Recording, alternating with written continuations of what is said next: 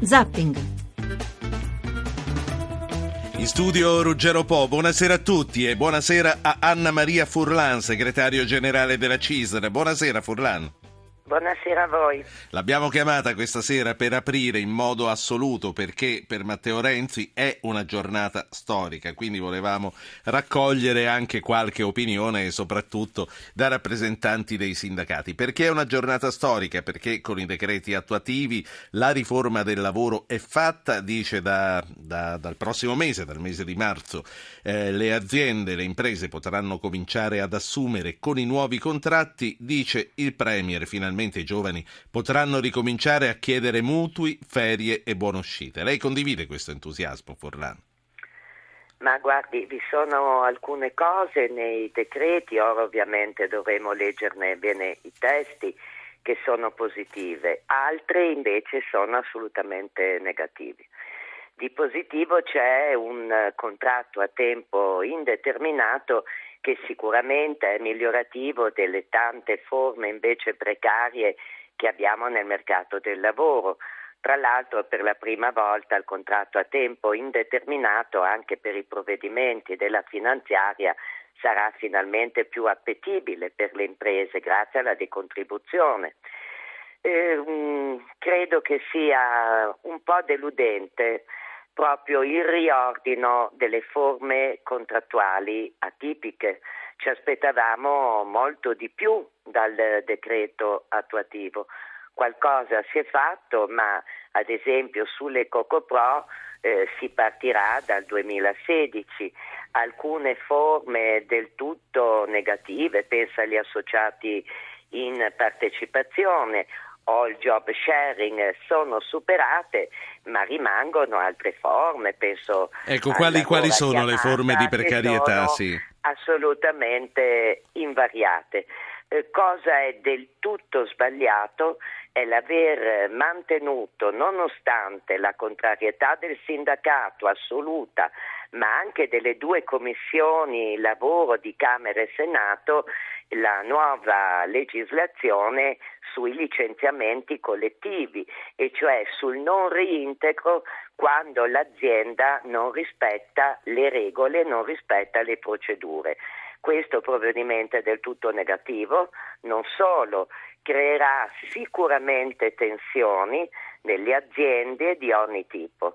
Non se ne sentiva il bisogno, non serviva, attraverso il rispetto invece delle regole e dei patti tra le parti noi siamo riusciti anche negli anni della crisi a gestire tanti processi di mobilità, questo provvedimento renderà assolutamente più eh, invece inquietante la contrattazione sulle mobilità. Quindi un provvedimento del tutto sbagliato. Ma lei ritiene veramente che un giovane eh, neoassunto da marzo potrà andare in banca e ottenere un mutuo? Ma guardi, eh, ottenere un mutuo oggi col nostro sistema bancario è abbastanza difficile.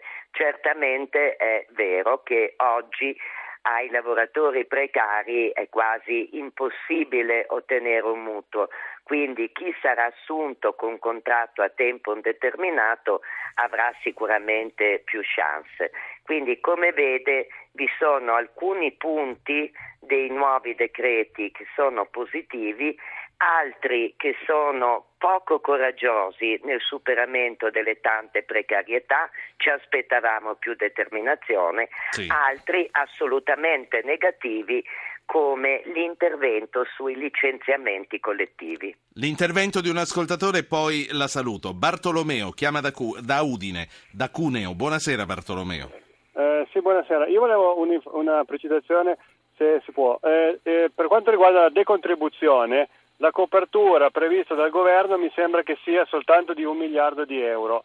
Questo garantirebbe la decontribuzione soltanto a 125 mila persone a 8 mila euro l'anno. Volevo sapere se era così o no. Sì, grazie. grazie. Bartolomeo. Personalmente non ho avuto tempo di guardare le cose che sono uscite dal Consiglio dei Ministri. Non so se Furlan ha uh, le informazioni sufficienti per rispondere a Ma questo guardi, ascoltatore. La finanziaria stanzia una cifra che è considerevole.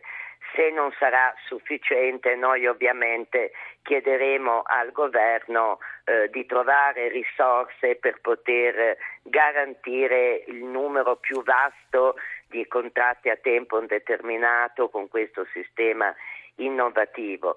Eh, però la cosa vera è che per la prima volta un contratto a tempo indeterminato in termini sì. economici è più appetibile dell'impresa, ad esempio, dei contratti a tempo determinato.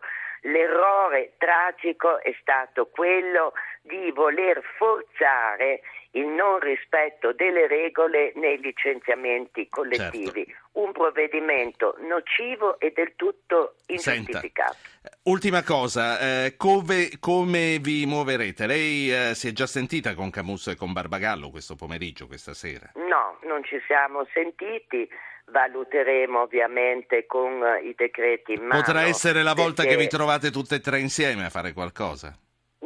So, guardi, vi sono cose che sicuramente condividiamo, altre su cui abbiamo posizioni diverse. Io sono per riprendere il filo dalle cose che condividiamo.